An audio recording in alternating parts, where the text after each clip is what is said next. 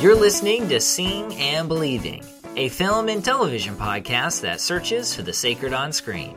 I'm the digitally de-aged version of Wade Bearden.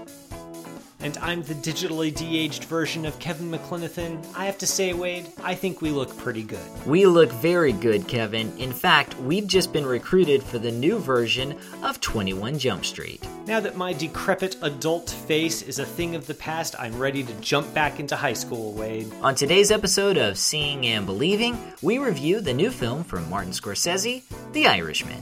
We also revisit the filmmaker Trey Edward Shults with his new film that just came out, the family drama Waves. It's crime, relationships, and people attending church on this episode, episode 228 of Seeing and Believing. Let me put McGee on the phone. Hello? Hey, my friend, how are you? Listen, I got that kid I was talking to you about here. I'm gonna put him on the phone, let you talk to him, okay? All right. Hello? Is that Frank? Yes. Hi, Frank. This is Jimmy Hoffa. Yeah, yeah. Glad to meet you. Well, glad to meet you, too, even if it's over the phone. I heard you paint houses. Yes, yes, sir. I, I do, I do, and I, uh, I also do my own carpentry. Oh, I'm glad to hear that. I understand you're a brother of mine. Yes, sir. Local 107 since 1947.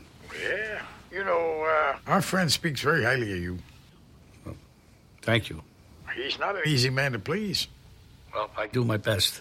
That is a clip from Martin Scorsese's The Irishman. We're going to jump into that film here in a bit.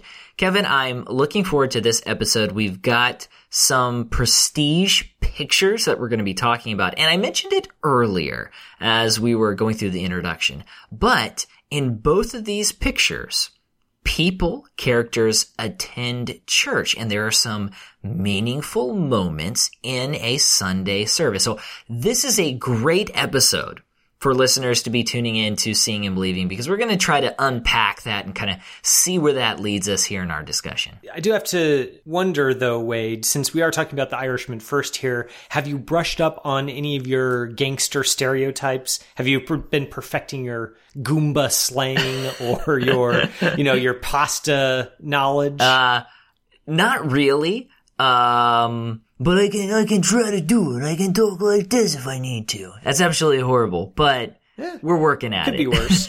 yeah. it could be worse. You could have listened to my own interpretation of that. So we'll we'll we'll go with yours. It could be worse is the mantra of my life. Listeners, this week's episode of Seeing and Believing begins with a look at what just might be Netflix's biggest release to date, The Irishman.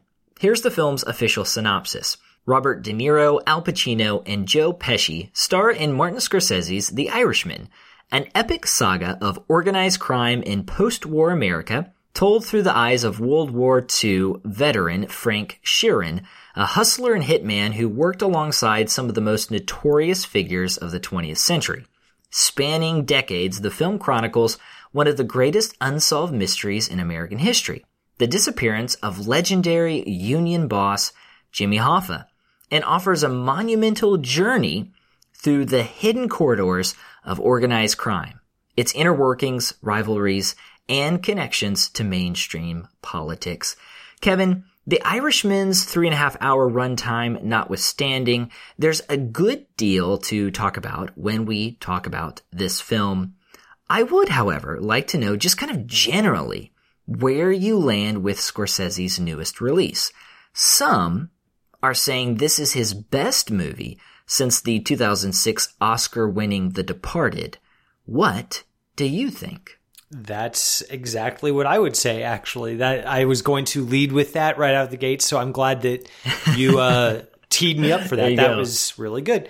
Um, I really think this is a great film. And uh, cards on the table, I'll actually say, you know, when when people think of the great Scorsese movies, Goodfellas is often at the top of the list. It's just so propulsive and the style is just so overwhelming and there's so many memorable moments. But for me, Goodfellas I appreciated it, but I never really loved it. And part of the reason was because it was so seductive with all that flashy style that it did feel a little bit to me like while it was critiquing the gangster lifestyle, the propulsiveness of the filmmaking tended to overwhelm that critique a little bit and neutralize it somewhat. So I was really happy when I finished The Irishman because I feel like this is kind of the movie that I always wanted Goodfellas to be a movie that was still very much steeped in a very particular kind of uh, American lore, had had a lot of appreciation and attention paid to the idiosyncratic rituals and subcultural trademarks of gangsters and kind of that that whole world and setting while not trying to gloss over the fact that it's not really glamorous to be a gangster. It's it, it's fun for the characters, but it's not actually a great thing. And I think that The Irishman for me really get got that right. I would actually probably say I like it better than Goodfellas, and I would definitely agree that it's Scorsese's strongest film since The Departed, maybe even earlier than that. I'm not sure, but it's a very strong film, and I'm really glad that I saw it. Uh, I could probably watch it again. It's it's one of those movies that is a great example of what Ebert always said that that no good movie is too long and no bad movie is short enough. I think this is a very good movie. It's three and a half hours long, and I would watch it again in a heartbeat. It's it's that good. Yeah, I mean, I like this better than The Departed and even many films before that. I mean, we start we start kind of working our way backwards to Age of Innocence and, and Goodfellas. I I don't know. I'm thinking I might like this more than than Silence, and I like Silence a lot. We talked about that a couple years ago. I think I do, and this is just I, I, it's a fantastic picture. And I, I, I think people have kind of balked at the three and a half hour runtime. I didn't really feel it, Kevin. I was engaged from beginning to end and I never felt bored. I felt like the characters had an opportunity to grow old with this picture. And I think the runtime is a part of that. So we can probably get into that later as we talk about just, just time, time and memory. Uh, they are, they are primary characters here in this movie. And I'm, I'm more sympathetic to Goodfellas than you. I think that it does it does communicate the glamour of that lifestyle, but then it all kind of crumbles to the ground. I think in this picture, it introduces us to someone who is not at the top of that world. They're fairly, they're fairly high up, but not at the top. And so their, their excess or the perks aren't as, as big and as large as, as it would probably be for most people in this world. Um, and we don't, we don't get a character sort of dying this, this martyr death at the end of the film. It, re- it does open with Robert De Niro as an old man talking to the camera. Uh, what we get is, is the hero who just slowly wastes away. And there's, there's, you know, there's so much there in this picture.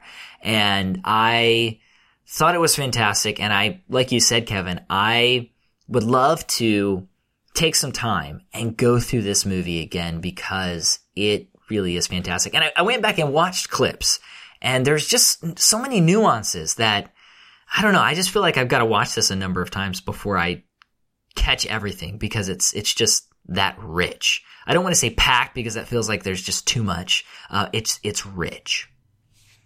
Rich is a good way to describe it. And I feel like we we need to make something clear right off the bat that this character Frank Sheeran, he is the main character, but he he isn't he really isn't a hero.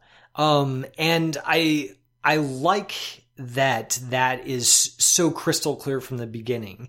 And this touches on something that I think is one of the film's most standout strong points is De Niro's performance is his best performance I've I've seen out of him in years. He's so good in this film, and he what part of what makes it so good is that he explores a part of his range that I feel like gets lost a little bit. You know, when we think of De Niro, we think of kind of like the, the impassive tough guy in like Michael Mann's Heat or in, in Goodfellas, or we think of him as kind of this, this unpredictable force of nature, like in Raging Bull or in Taxi Driver. He's just got this, there's this, huge, larger life persona. He just seems so formidable and imposing in so many of his roles.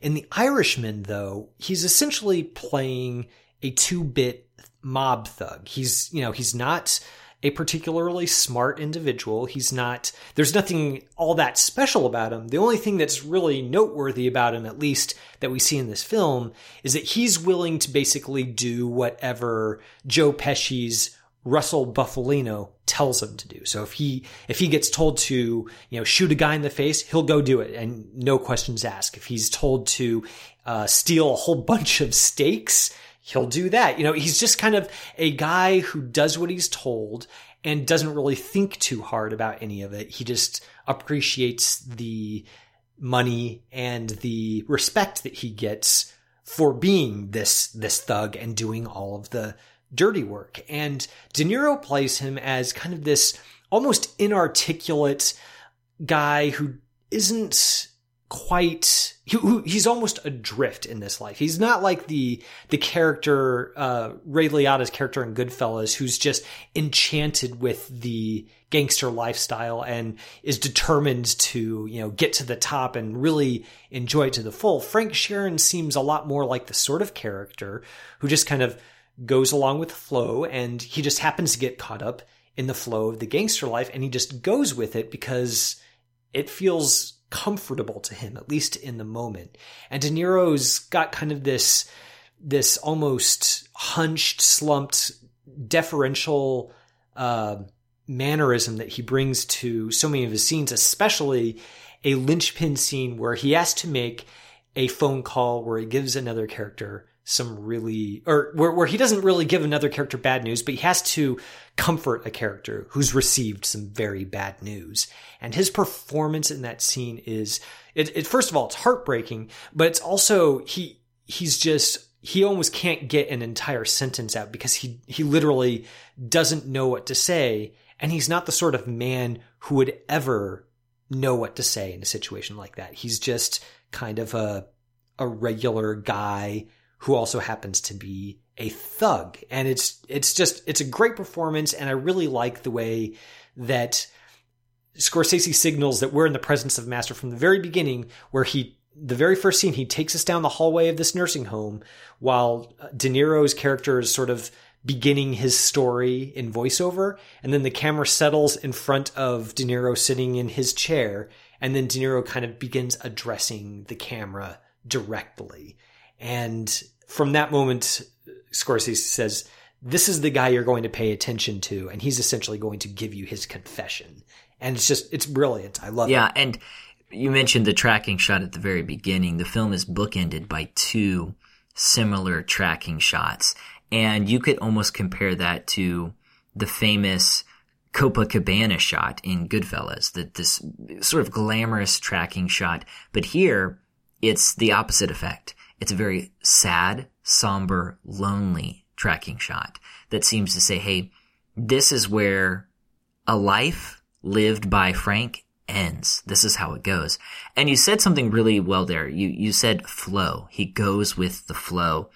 You know, Scorsese, he doesn't make it a point to tell us the date when we move forward or backward in time.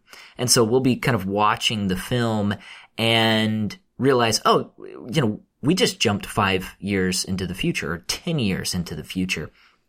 The years really kind of fall away like petals on a flower and it's almost unnoticeable at first. And then we realize the characters have grown old. They continue to get older they're hurtling towards death. Time near the end of their lives uh, in the film, it speeds up. And so we're jumping very quickly. It's as if it, things are finally catching up. Time is finally catching up. It's slipping away from them. And Frank doesn't live a good life. but he lives a life that's packed. He's always going here or going there or running errands. He doesn't have time for his family. And so life is just kind of passing by. And so that effect of just not really letting us know, just kind of giving us cues. Here's what year it is. Uh, here's kind of where they're at. Look at their faces. We get the sense that Frank doesn't have a handle on his own life. And then when he does have time to reflect on it, it's too late. He's an old individual.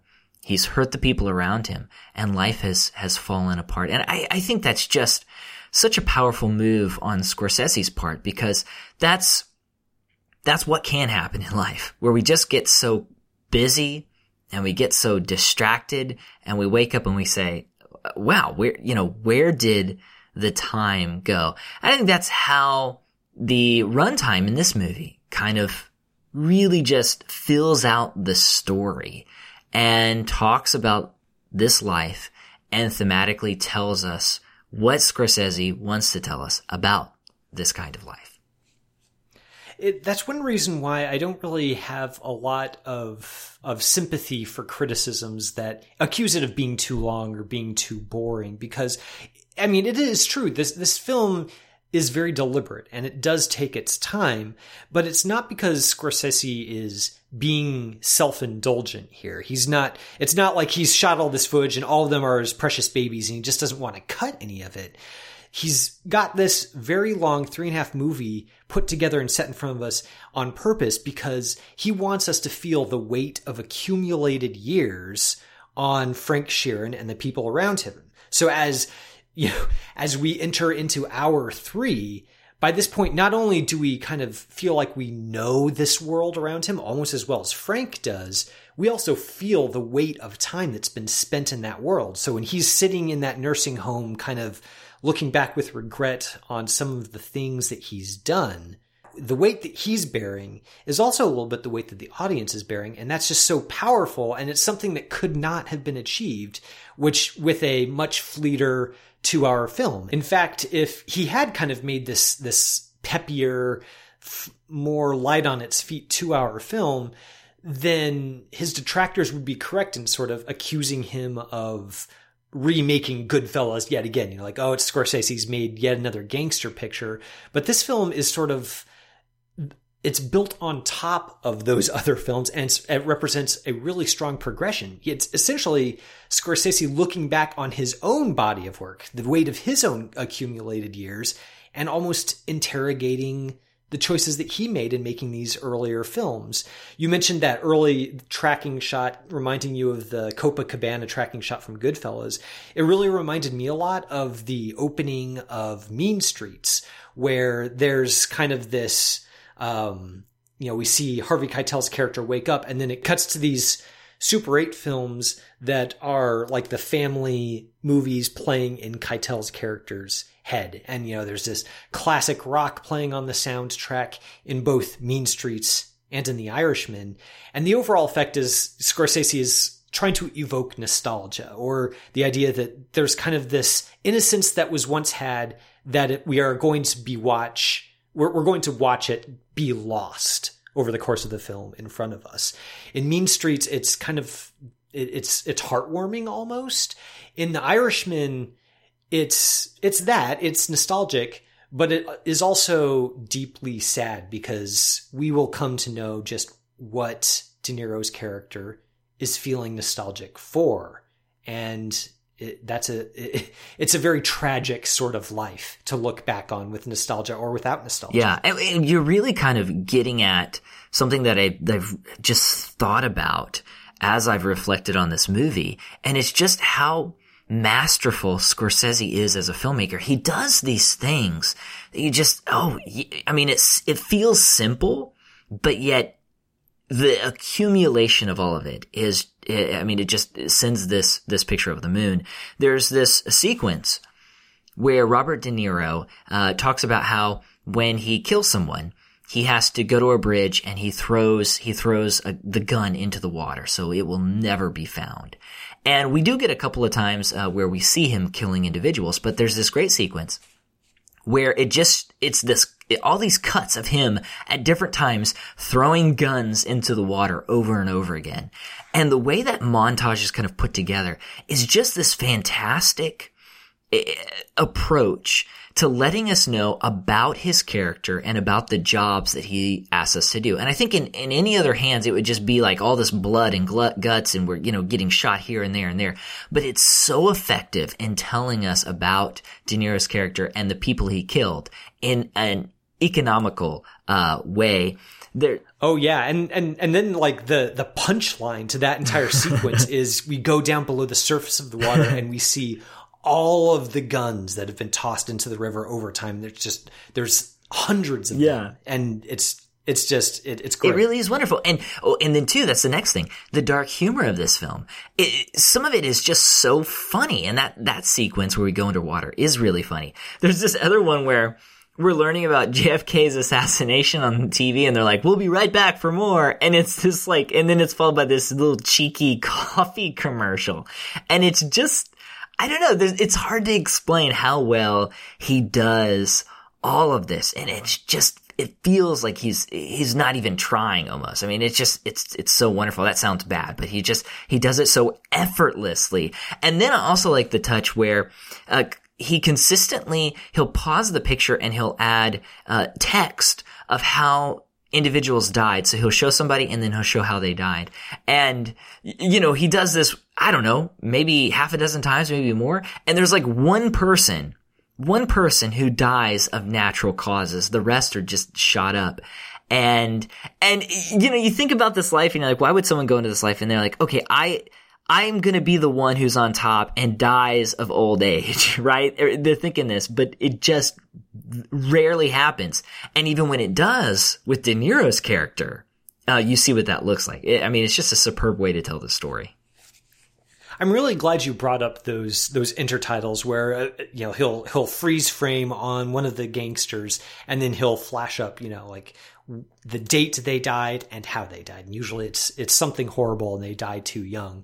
And it's funny because the first time it happens, it is kind of it, it, it's a joke. Like you know, I it, those flashed up on screen. I laughed. The people who were watching it with me in the theater, they laughed.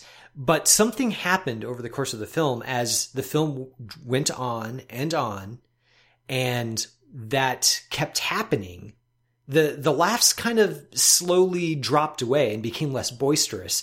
And by the by the end of the film, when when that was kind of stuff was happening, it was like the laughs were sticking in everyone's throats. It wasn't really funny anymore.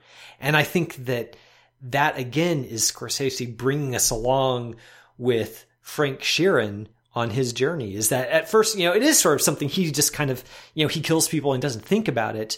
By the time he and we have reached the end of the film, it's not really, it's not just this weightless thing that we can shrug off anymore. It's there and it's clear and present. And it's because Sheeran himself is facing down the specter of death. And now he realizes the, the almost existential terror he's feeling that's something that he inflicted on other people. It's a deeply serious moment, and Scorsese gets there with at what at first seems like just kind of a, a fun little little Yeah. joke, and arrives at that place later on. It's it's really Yeah, no, and, and yeah, I mean, just it's really wonderful. Uh, I want to talk about the religious aspects of this movie because, uh, you know, there are references uh, in the film to Christianity, uh, to church. We see these characters going to church for, for baptisms and, and weddings. Uh, but towards the end of the movie, this film becomes very religious and just surprised me a great deal. I, I've written and we've talked about Scorsese's, uh, approach to Catholicism, but we get to really see this. I mean, it, it, it's, it's just so, uh, yeah, so interesting. And we don't want to give into spoilers, but we get the sense that a number of these characters are attached to some of the rituals inside of the church, but it's more cultural and less personal. And as a result, they don't feel that divine presence that maybe they, they should. What do you think about all of these references to Catholicism and to Christianity and to f- forgiveness and repentance and confession. How do you think that plays into this story? Oh man, okay. I, I'm really excited to dig into this with you because I I think this is really where you you mentioned this is a very rich film. I think from a religious perspective, that richness really comes through here. One thing that really popped out at me, not just in the in the end of the picture where it becomes much more overt, but throughout the film, um, Frank Sheeran and Russell Bufalino, Joe Pesci's character, have kind of this this habit or this ritual where they get together and they have you know cups of wine and they have bread and they just tear off the bread and they dip it in the wine and you know they eat it and that's sort of like this this meal that they share together. It's very much uh, an echo of the Eucharist, the the practice of taking your bread and in I think it's called intinction. You you you dip it in the wine and you eat it, and that's that is taking communion. But for them, it's not associated with the church, except maybe in the most nominal sense. It's much more they're essentially breaking bread together, having communion together, uh, in almost this this perversion of the church, where they're they're not they're not part of this greater body of believers who are you know working to bring the kingdom of God to earth. They're working. They're out for themselves. They're essentially worshiping at the church of themselves, and that's what that is is all about. And then when they they begin to get a little bit closer to death, that's when Scorsese tips his hand and really, you know, says there's there's not sort of this need for them to suffer in this life. I mean, there is various characters do face earthly justice. They go to prison, uh, they they get killed uh, by either the justice system or by uh, rival gangsters.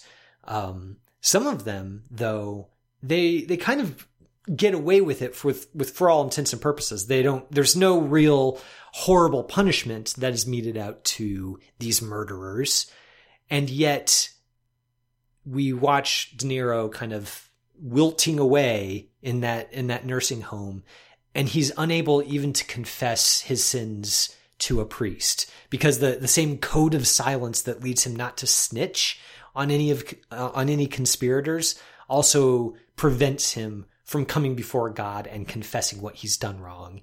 And because he can't do that, he can't receive forgiveness. And it's almost like a hell before he even dies. It's this, it's sobering and very Catholic and just utterly morally severe. It's, it's very bracing, especially coming from uh, somebody who made the Goodfellas. It, it, this is one of those movies where when it ended, it just inspired a great deal of reflection and and an emotional response in for me.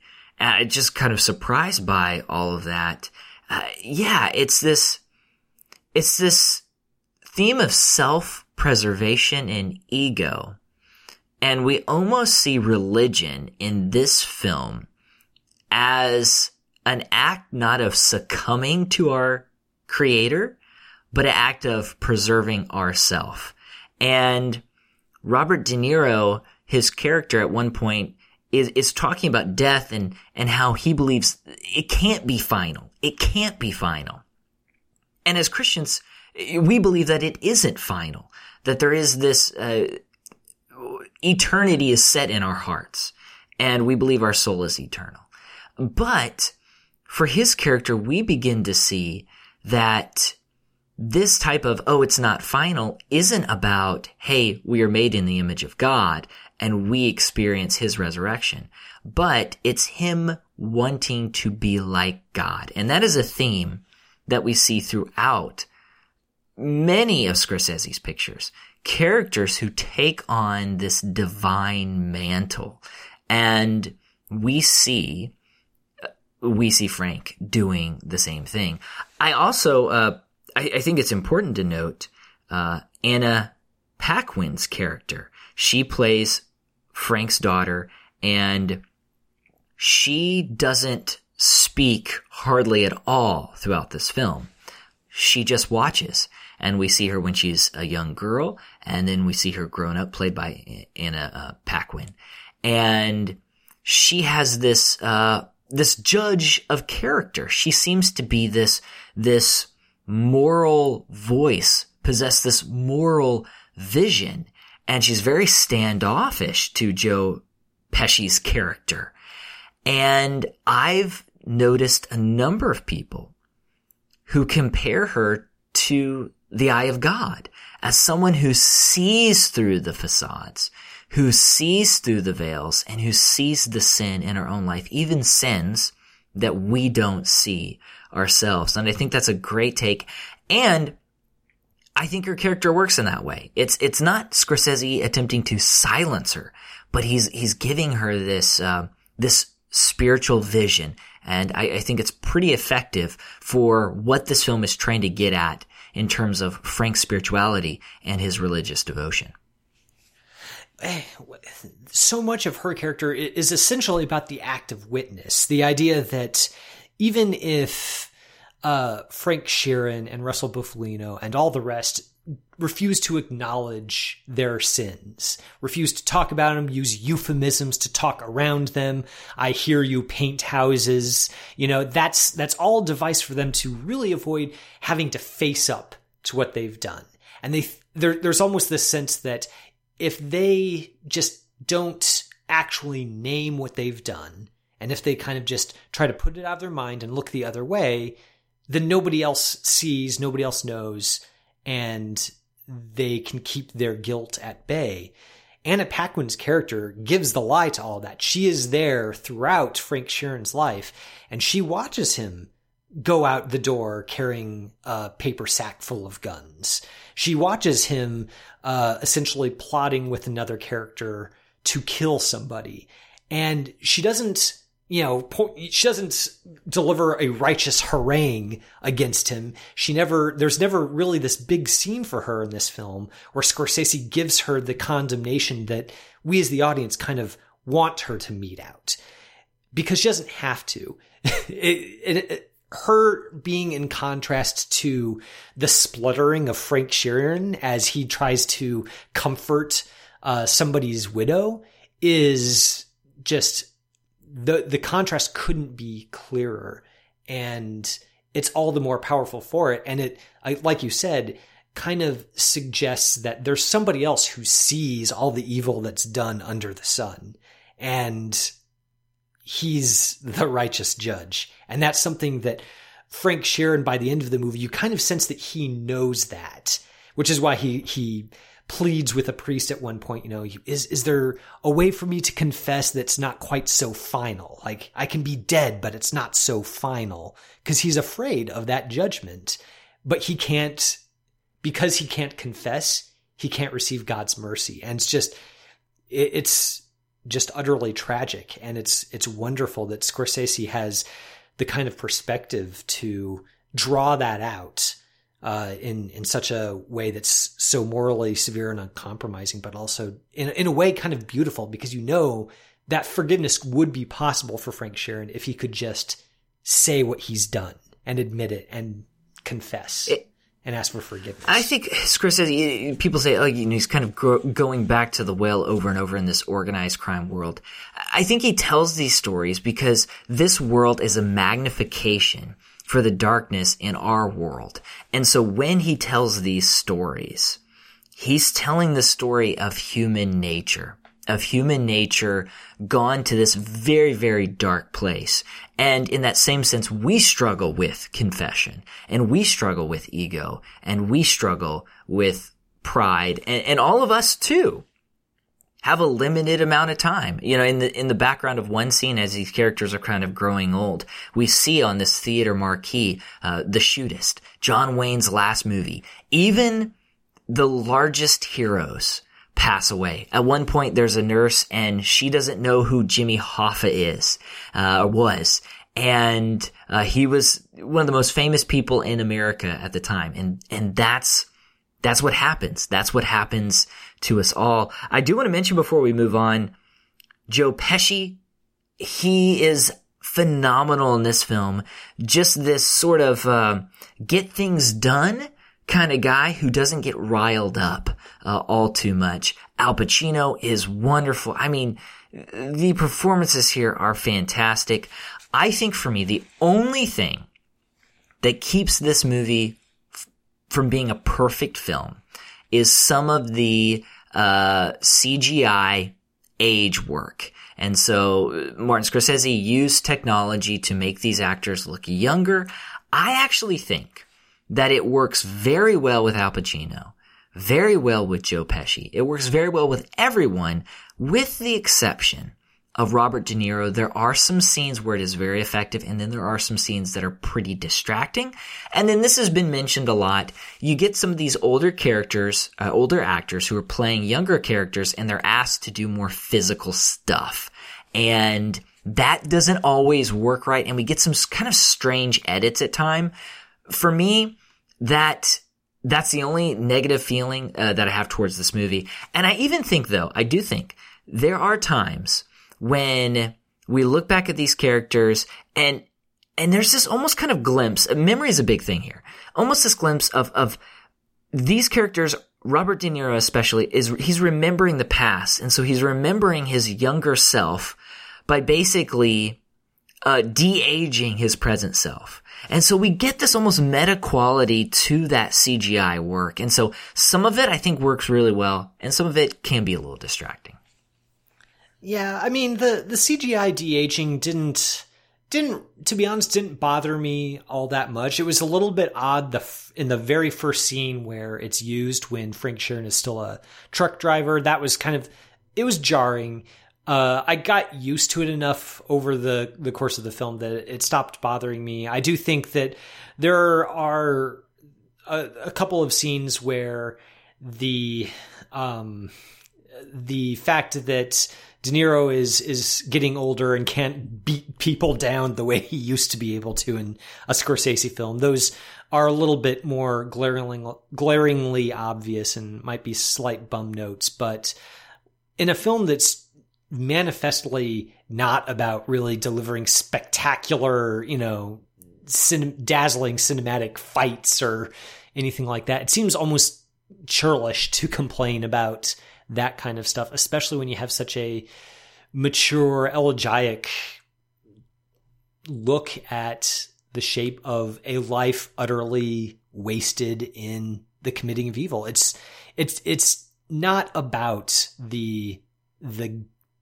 the youthfulness of of De Niro and these characters. It's about how they see themselves back then, and I think that's what makes the the film really special. Yeah, no, definitely. Listeners, the Irishman is now streaming on Netflix for everyone who has a Netflix account uh, to see. Make sure to check it out. If you do, we would love to hear your thoughts. There's so many things to talk about with this film, and we probably could have gone on longer if we wanted to. Uh, but we'd love to get your thoughts so we can continue that dialogue, maybe in a future episode. Make sure to tweet us your thoughts at See Believe Pod at See Believe Pod. You can also email us seeing and believing CAPC at gmail.com. Don't go anywhere. We're going to be reviewing Trey Edward Shults's new film, Waves, here in just a bit. I'm not cold now, I'm stuck in LA. It's never cold here in the USA. There are so many, so many sunny days. I'm beginning to miss the English gray. I came here for my dreams, isn't that the story? I gave them all my heart, and that it comes without glory. And now I'm stuck on clubs, stuck on the drugs. See me drink too much, they say, I think you've got worries. That song is The English Grey by Sophie Asia. You know, Kevin, we really appreciate everyone who takes an opportunity to support us through Patreon. It really keeps the podcast going and it's very easy. We have a number of levels, a number of donation levels, and we say this every week, but our favorite one really is the what can you buy for $5 level. It's it's an, it's really an exciting place to be. I mean, that's all I can say about it. It's an exciting place to be. And it elicits the question, Kevin, it provokes the question, what can you buy? What can you buy for five bucks? You, I, I have to wonder if it if it elicits or if it provokes the question because those are two very different verbs. But uh, either way, five dollars would get you a Ray Romano action figure. You know, with one of those little pull strings like on Woody from Toy Story, where he spouts, you know, one of one of his catchphrases. I, I'm not really familiar with a lot of Ray Romano's work other than uh, what I've seen recently in The Big Sick and The Irishman, but I'm sure you can grab a couple of lines of dialogue from from those films and stick it in the action figure's mouth. Be great. Yeah, I mean, everybody loves Raymond is such, it's, I mean, it's, I've only watched a couple episodes, but it's a big deal. So I'm sure Uh-huh. there's a ton of catchphrases. And you think about it, $5 is pretty cheap for that type of action figure because that's got to take a lot of custom molding and you got to hire him to record the dialogue and he he does not come cheap. Ray Yeah, Romano right. is not cheap. He doesn't, and his star is rising. You know, he's he was in a Scorsese film. He's come a long way s- since Everybody Loves Raymond, which is a sitcom that I kind of stopped watching after a little while because it just stressed me out too much. Everybody loves Raymond, more like everybody loves Ray Romano now, even Martin Scorsese. So, uh, Put that on a business card, Ray Romano. or you could become a donor to our Patreon campaign instead of getting that action figure. You could become a $5 donor. We would very much appreciate it. Just go to patreon.com forward slash seeing underscore believing underscore podcast. Yeah, and you may have you listeners may have noticed that we are trying something new with ads on the on the podcast. So thank you for uh, bearing with us through those. We're we're giving it a try. We're seeing how it works. But if you feel like you know what they're doing ads on their program, they're doing okay. I'd rather give my five dollars to somewhere else. The ChristandPopCulture.com members program is also a really great place to do that. Not only do you help support various things like the Kapka Podcast Network, but you also help support the writers for the site and the great articles they produce. We had one that went up uh, just recently, Wade, about holiday rom-coms. It's written by staff writer Elizabeth Garn. It's titled The Advent of Holiday Rom-Coms, and she basically goes all in on talking about you know rom-com formulas, the the fact that so many of them are set at Christmas, and really unpacks why we like watching them, why they're so popular, and the meaning that we can draw from them. So it's a good read. I recommend you checking it out. And that's the sort of thing that you help support if you become a member. You also get free stuff and access to our members forum on Facebook if that's the route you want to go. So seems like a pretty good deal. Yeah, and the cover photo for that article is a still from the film Last Christmas. It's the new film from Paul Feig. And I had a chance to see it. So my wife wanted to see it, Kevin. And during the Thanksgiving break, we saw it. And it's got some faults, but I don't know. I kind of enjoyed it. And th- there's this, um, this hopeful kind of strand, a selfless kind of strand that weaves its way to the very end. And I enjoyed that. And I also, uh, I actually thought that Emilia Clarke did very, very well in the movie. Uh, she's very charming. And, um, yeah, there's a lot of good things to like about the movie. If it is a little frustrating and dare I say cheesy at times, I'm not sure if anybody has ever used the word cheesy for a holiday rom-com. I'm going to be the first one to do that, but Oh yeah, go. I'm, I'm, I'm, I'm sure that you are the first one to plant your flag in that particular rhetorical soil. Um, but it'll catch on, I'm sure. Yeah. Well, if anybody wanted to hear what I thought about Last Christmas, I'm not sure if they do or not. Uh, I just, there it is. It's out there and we can kind of go from there. Yeah. Well, uh, if you have seen Last Christmas and want to maybe rhetorically spar with Wade on your own descriptions of what it was like, or if you want to let us know your thoughts on The Irishman or anything else we discuss on the show, you can, of course, tweet or email us. We love to hear from you. We can go right now. We can go? Well, we can go right now. That's what's up. You think you can take the old man? Come on. What's up? Did you start? What a difference a day made. I'm trying to give you the tools to succeed in this world. 24 little hours. Everything I do is for y'all. Hey, stop. We are not afforded the luxury of being average. What a difference. I'm the one that's trying to hold this family together. Come on! You pushed him. What a difference. Tyler, I'm sorry. Tyler, stop. And the difference is you.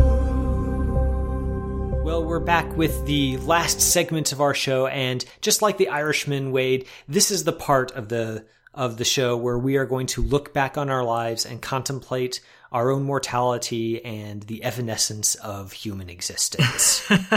I do that every single segment of every episode, Kevin, just so you know. so, so whenever I've been discussing movies with you, the entire time you've been sitting there like with this internal monologue going like, "I'm going to die one day, memento mori. What have I done? There's so much I regret." That that's just a constant internal monologue for you. yeah, yeah. And then I'm like, oh, oh yeah. So, you know, Aladdin, Aladdin. Um, I, I'm not a huge fan. Oh man, I, I, I man, now, now that I know that, I'm going to be a little bit nicer to you. Know, every time we disagree, you know, maybe I, I should take a step back and go, you know, Wade is going through a lot right now in his inner life. Maybe I should just uh, use some kid gloves. Here it is. in It's, this discussion. It's just during the episode, and then when I'm done with the episode, I'm like, oh wow, that was great. You know, it's great to reflect on life and to just put things in perspective. I'm glad I can do that every week. Yeah, well, I I guess I'm glad to hear that it is at least somewhat refreshing for you. uh, we're actually going to talk about another movie, so we'll we'll save the heavy stuff for another time. The movie we're talking about here in this segment is, of course, Trey Edward Shults's new film, Waves. Set against the vibrant landscape of South Florida and featuring a star studded cast with Sterling K. Brown, Renee Elise Goldsberry, Kelvin Harrison Jr., and the ubiquitous Lucas Hedges, Waves traces the emotional journey of a suburban African American family led by a well intentioned but domineering father as they navigate love, forgiveness, and coming together in the aftermath of a loss. Directed by Trey Edward Shults of Krisha fame, Waves returns to the same themes in that film of family, regret, and healing, but takes a broader perspective on those things that is less August Osage County and more Manchester by the Sea. Wade, the question for you is Do you think that this latest exploration by Shults of family themes works in waves? This is this is one of those movies that there there are there's a good amount I think that doesn't work with the film. I think that Shults is bold here. I think he takes a lot of chances and there are some amazing sequences. There are some amazing aspects to the film. There are also some pieces that just don't really work. And well, as we talk about the structure, something helpful for the listeners to know is that the first half of the film is very different in tone to the second half. The first half follows Tyler's character, played, as you mentioned, by Kelvin Harris Jr., Harrison Jr., and we see his life uh, essentially crumble before our, eyes. Uh, the film is very energetic. It's it's moving. It's it's jumping around. We we are not just introduced to the story, but it's almost as if we're living the story ourselves. And then the second half of the film changes focus a bit to Tyler's sister, Emily. And it's, it's more somber. It's slower. It's, it's a little bit patient. And I don't know if that works like Shults really wanted it to work, but I will say this. I, I I felt like this film was almost this sort of sledgehammer to the chest, especially as I'm watching it, but even more so afterwards. And just the rest of the day, I almost felt like there was this weight on my uh, on my shoulders as I'm thinking about this family. It just it feels so visceral and so real at times. And so it's an imperfect film. It's a film that probably works as well as it, it doesn't work at times, but I don't know. There's really something to this, this project. And it's, it's nice to see Shults as he begins to kind of move in different directions, uh, as he, this is his, what is his third. Yeah. That, that bifurcated structure that, that you mentioned, the fact that kind of the first half of the film is from the perspective of Kelvin Harrison Jr.'s character, and the second half is from the perspective of his sister, is that's a gambit that's going to be really divisive. It's it's one that some people are going to find really allows them to enter into the life of this family and sort of experience their story from multiple perspectives, not just a single protagonist's perspective. And it's going to work for them. For others, it's, it's going to make the film feel a little bit lumpy. And I mean, tipping my cards here, that's kind of how I felt about it as well. There is just, it's an odd choice. It's an odd structural choice such that it's obviously on purpose. This isn't Shults being, you know, not knowing how to structure a film. This isn't Shults being undisciplined necessarily. It's more that he's trying to create this this world and bring us into these characters' lives in a very specific way. And some parts of it, like you said, do work. I think overall it ends up kind of collapsing under its own weight in the end. The pacing, I, I just don't think quite works the way Shults wants it to because for the first half, we are so confined to the headspace of the young son in this film that when we leave that headspace and then spend, you know, another hour or so in the perspective of another character, it almost feels like all of that first half kind of drops off the radar. And it's not forgotten because the events that happen in that first half have very strong ripple effects in the second half, but that character just completely falls away almost, which is unfortunate because I think the film's strongest moments do come in that first half. Shults has this absolutely euphoric first 15 minutes where he kind of takes us through the the the busy life of of the son. You know he's he's into sports. He he loves his family. He loves his girlfriend and combined with Trent Reznor and Atticus Ross's score it's just it's it's wonderful it's I, I was kind of really high off of that first 15 minutes for a while and the film kind of lost it the longer it went on. And I think part of it is that Shults, who who's the co-editor on this film, he helped edit this film. I do feel like there was a, a little bit of a problem with him not really wanting to lose these really finely observed character scenes. And he left them all in, but that kind of does lead to a situation where no one moment really lands with the weight he wants it to because it's sort of dragged down by the sheer profusion of incident that he has in the rest of the film. Yeah, and I think too it's it's very difficult to so this is about two hours and fifteen minutes long, and I, I think it's just over an hour that first section with with Tyler. It's it's difficult to watch this character go through the grinder for that long and the film primarily being from his perspective, primarily being about him. His sister is a side character. She's not in the film that much in the first hour, hour and five minutes. And then he, he's gone. We're so invested in him. We just watched his life kind of flip upside down. And then the film transitions away from him. And that makes it pretty difficult. I am glad you pointed out the first you know 15 minutes or so we we get this really great opening shot where two characters are in a car and the camera is just kind of spinning around in circles in that car. And it, there's just so much energy there.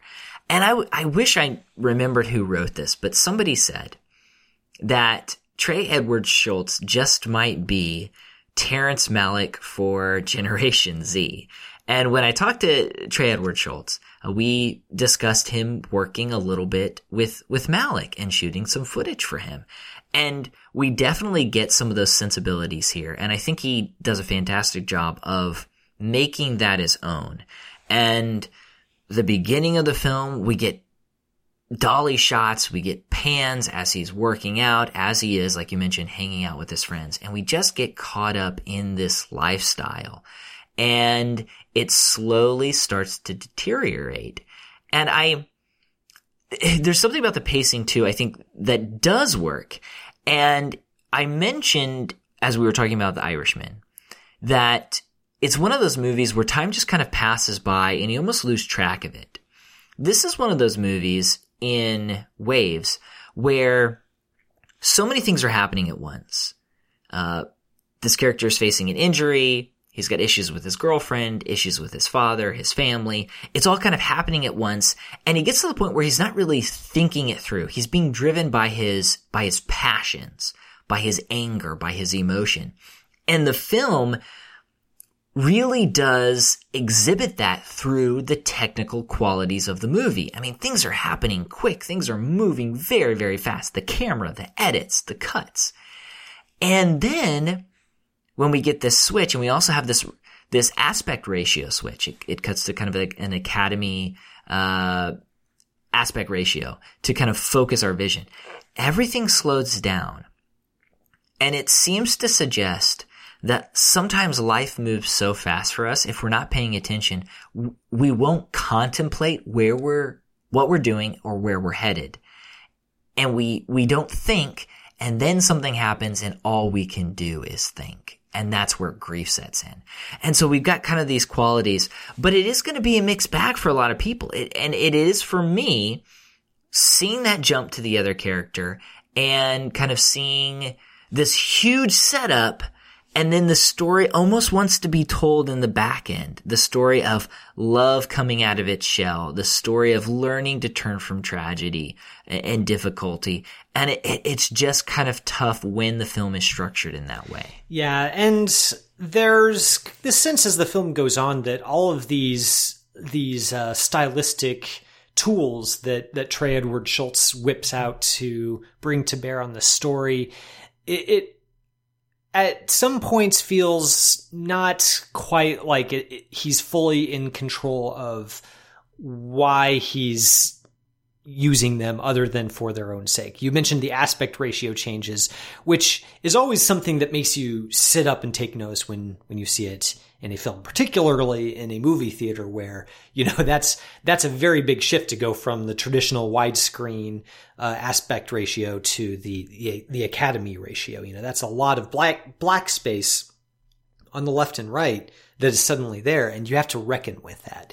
And that's something that Shults is being very intentional with, obviously. The fact that we have to reckon with these characters' choices and the repercussions of their mistakes in the same, in a similar way that they do. And that's, you, you understand why he's doing that, but there's such a profusion, I guess, of these stylistic tricks he pulls out that it's, it's a little bit distracting, I guess, from what is a very compelling drama at the core of the story. It's something that uh, Sterling K. Brown's father character mentions in conversation with Tyler. He says, you know, I push you a lot, but that's because we, meaning African Americans, we have to be twice as good to be thought of as, as good as the rest. And that pressure is really what drives the first half of the film. Tyler pushes himself so hard and begins to make some really bad choices because he's cracking under that pressure. And it kind of brings to the fore this, this conflict where the, the reasoning behind Tyler's father being so adamant about achievement is understandable and and very real but it also bumps up against this immovable object of Tyler not really being able to handle that kind of pressure and his sister not being able to handle the kinds of pressures that she faces, or at least not being able to handle all of them. But the differing ways that they meet that kind of pressure is really what Shults is interested in. And that has a tendency to recede into the background a little bit when he's kind of throwing everything in his toolkit at the screen, hoping some of it sticks. I, I, guess I found myself wishing that a tighter, less flashy film might have been more powerful in the end. Yeah, and I think too some of the powerful moments come in just little interactions. And so towards the beginning of the movie, uh, Sterling K. Brown, who's really great. He's just fantastic in this movie. And some people have talked about him getting uh, nominated as a supporting actor for this role. And I think he should because I think it's, I think it's great. He's interacting with Tyler and we, I don't know. I just think he's a great father figure here. He's someone who is, he's hard on his son and he's competing with his son. So they're like lifting weights and it's almost this competition between father and son. This fascinating dynamic. In addition to him actually not being a bad father, he just has some faults. And that's to me, uh, much harder to do to create a character like that who who you know we do uh, think needs to change, but we don't look down on them. Than just creating a father figure who's just absolutely horrible, uh, absolutely terrible. And I think he does a good job. And so some of those character moments really work, but he also has a chance to shine a little more in the second half of the film when he has these kind of conversations about life and where he's struggling to get some of those words out and um, and I think that's that's when the movie itself kind of kind of shines more too. There's definitely the aspect of of fatherhood in this movie. We have Lucas Hedges who for the first half of the movie, I thought he was he was going to get Terrence Malick. Like I didn't know he was going to be in the movie. I was like, well, he's in the background. Like maybe they edited him out uh, but he does get his chance to shine, and he has some powerful moments as we look at his relationship with his father. And there's some really good moments. It's just hard because I'll watch this movie and I'll say, "Oh wow, that scene was just incredible. That section was just great," but it didn't always add up the way that I thought it should. Uh, I will say this: it is it is uh, worth exploring when we think about the religious aspect and the Christian aspect of this movie. Uh, Shults is is is he doesn't call himself a Christian. I think we mentioned some of those themes whenever I talked to him uh, previously about Krisha, but his stepdad was a preacher, and so we get some scenes in church here. And the idea of love, the theme of love, kind of overcoming deep obstacles is probably the crux of this movie. We get some quotes from 1 Corinthians 13. We get characters singing, listening to music, how great is our God.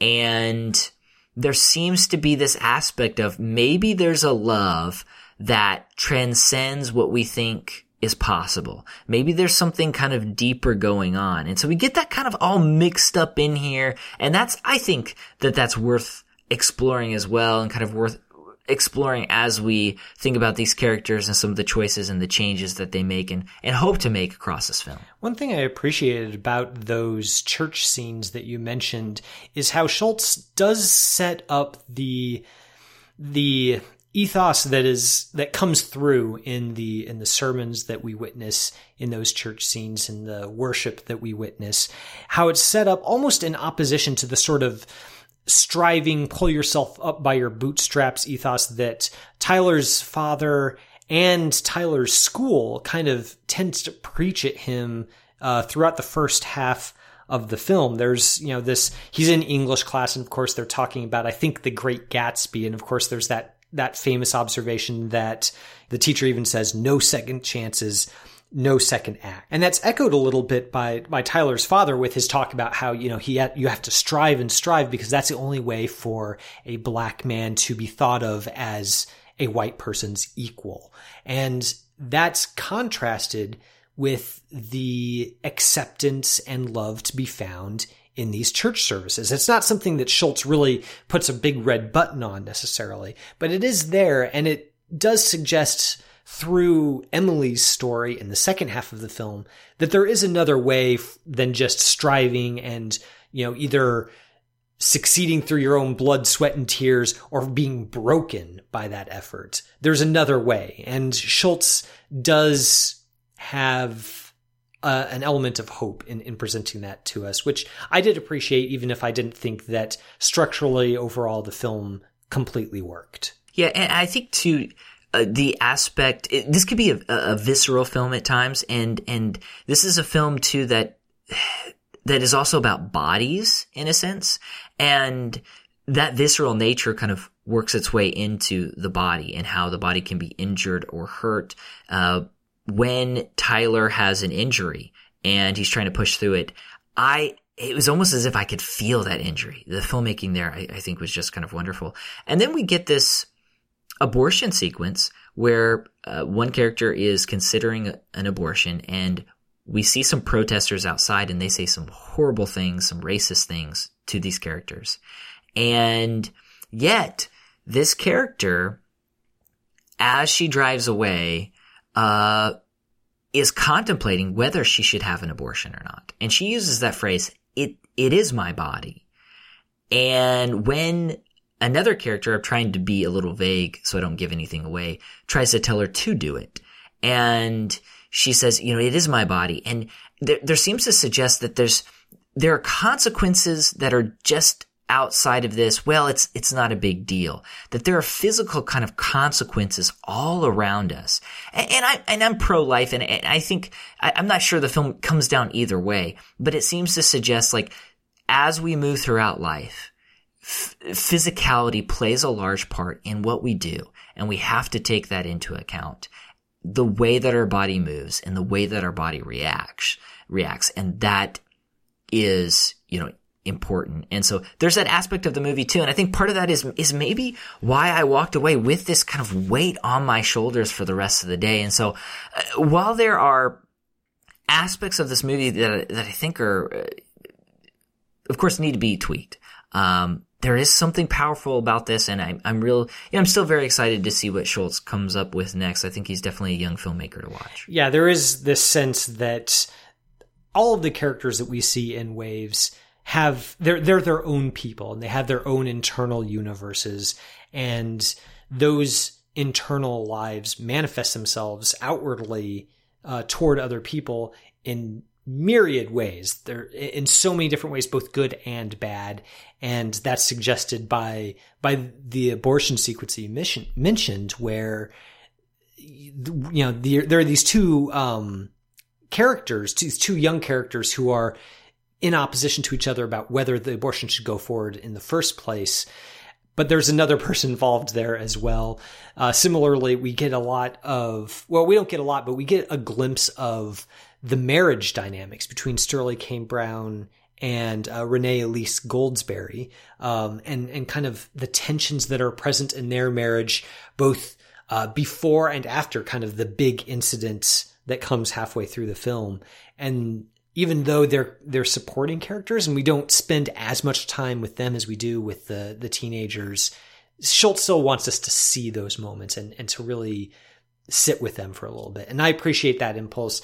It does get away from him a little bit in this film, but it's good that this film is out there. I'm glad that he made it, and I'm looking forward to seeing what he makes next. And and like I mentioned when we first started this conversation about the film, there is this kind of boldness too. It's like, hey, you know, I'm going to make these risky choices, and there are a number of them that don't pay off, but the, I, I do appreciate that that risk. Listeners, that is our review of Waves. It is opening wide this weekend, so if you watch the film, make sure to contact us. Let us know your thoughts. Once again, that's at See Believe Pod at See Believe Pod or Seeing and Believing CAPC at gmail.com.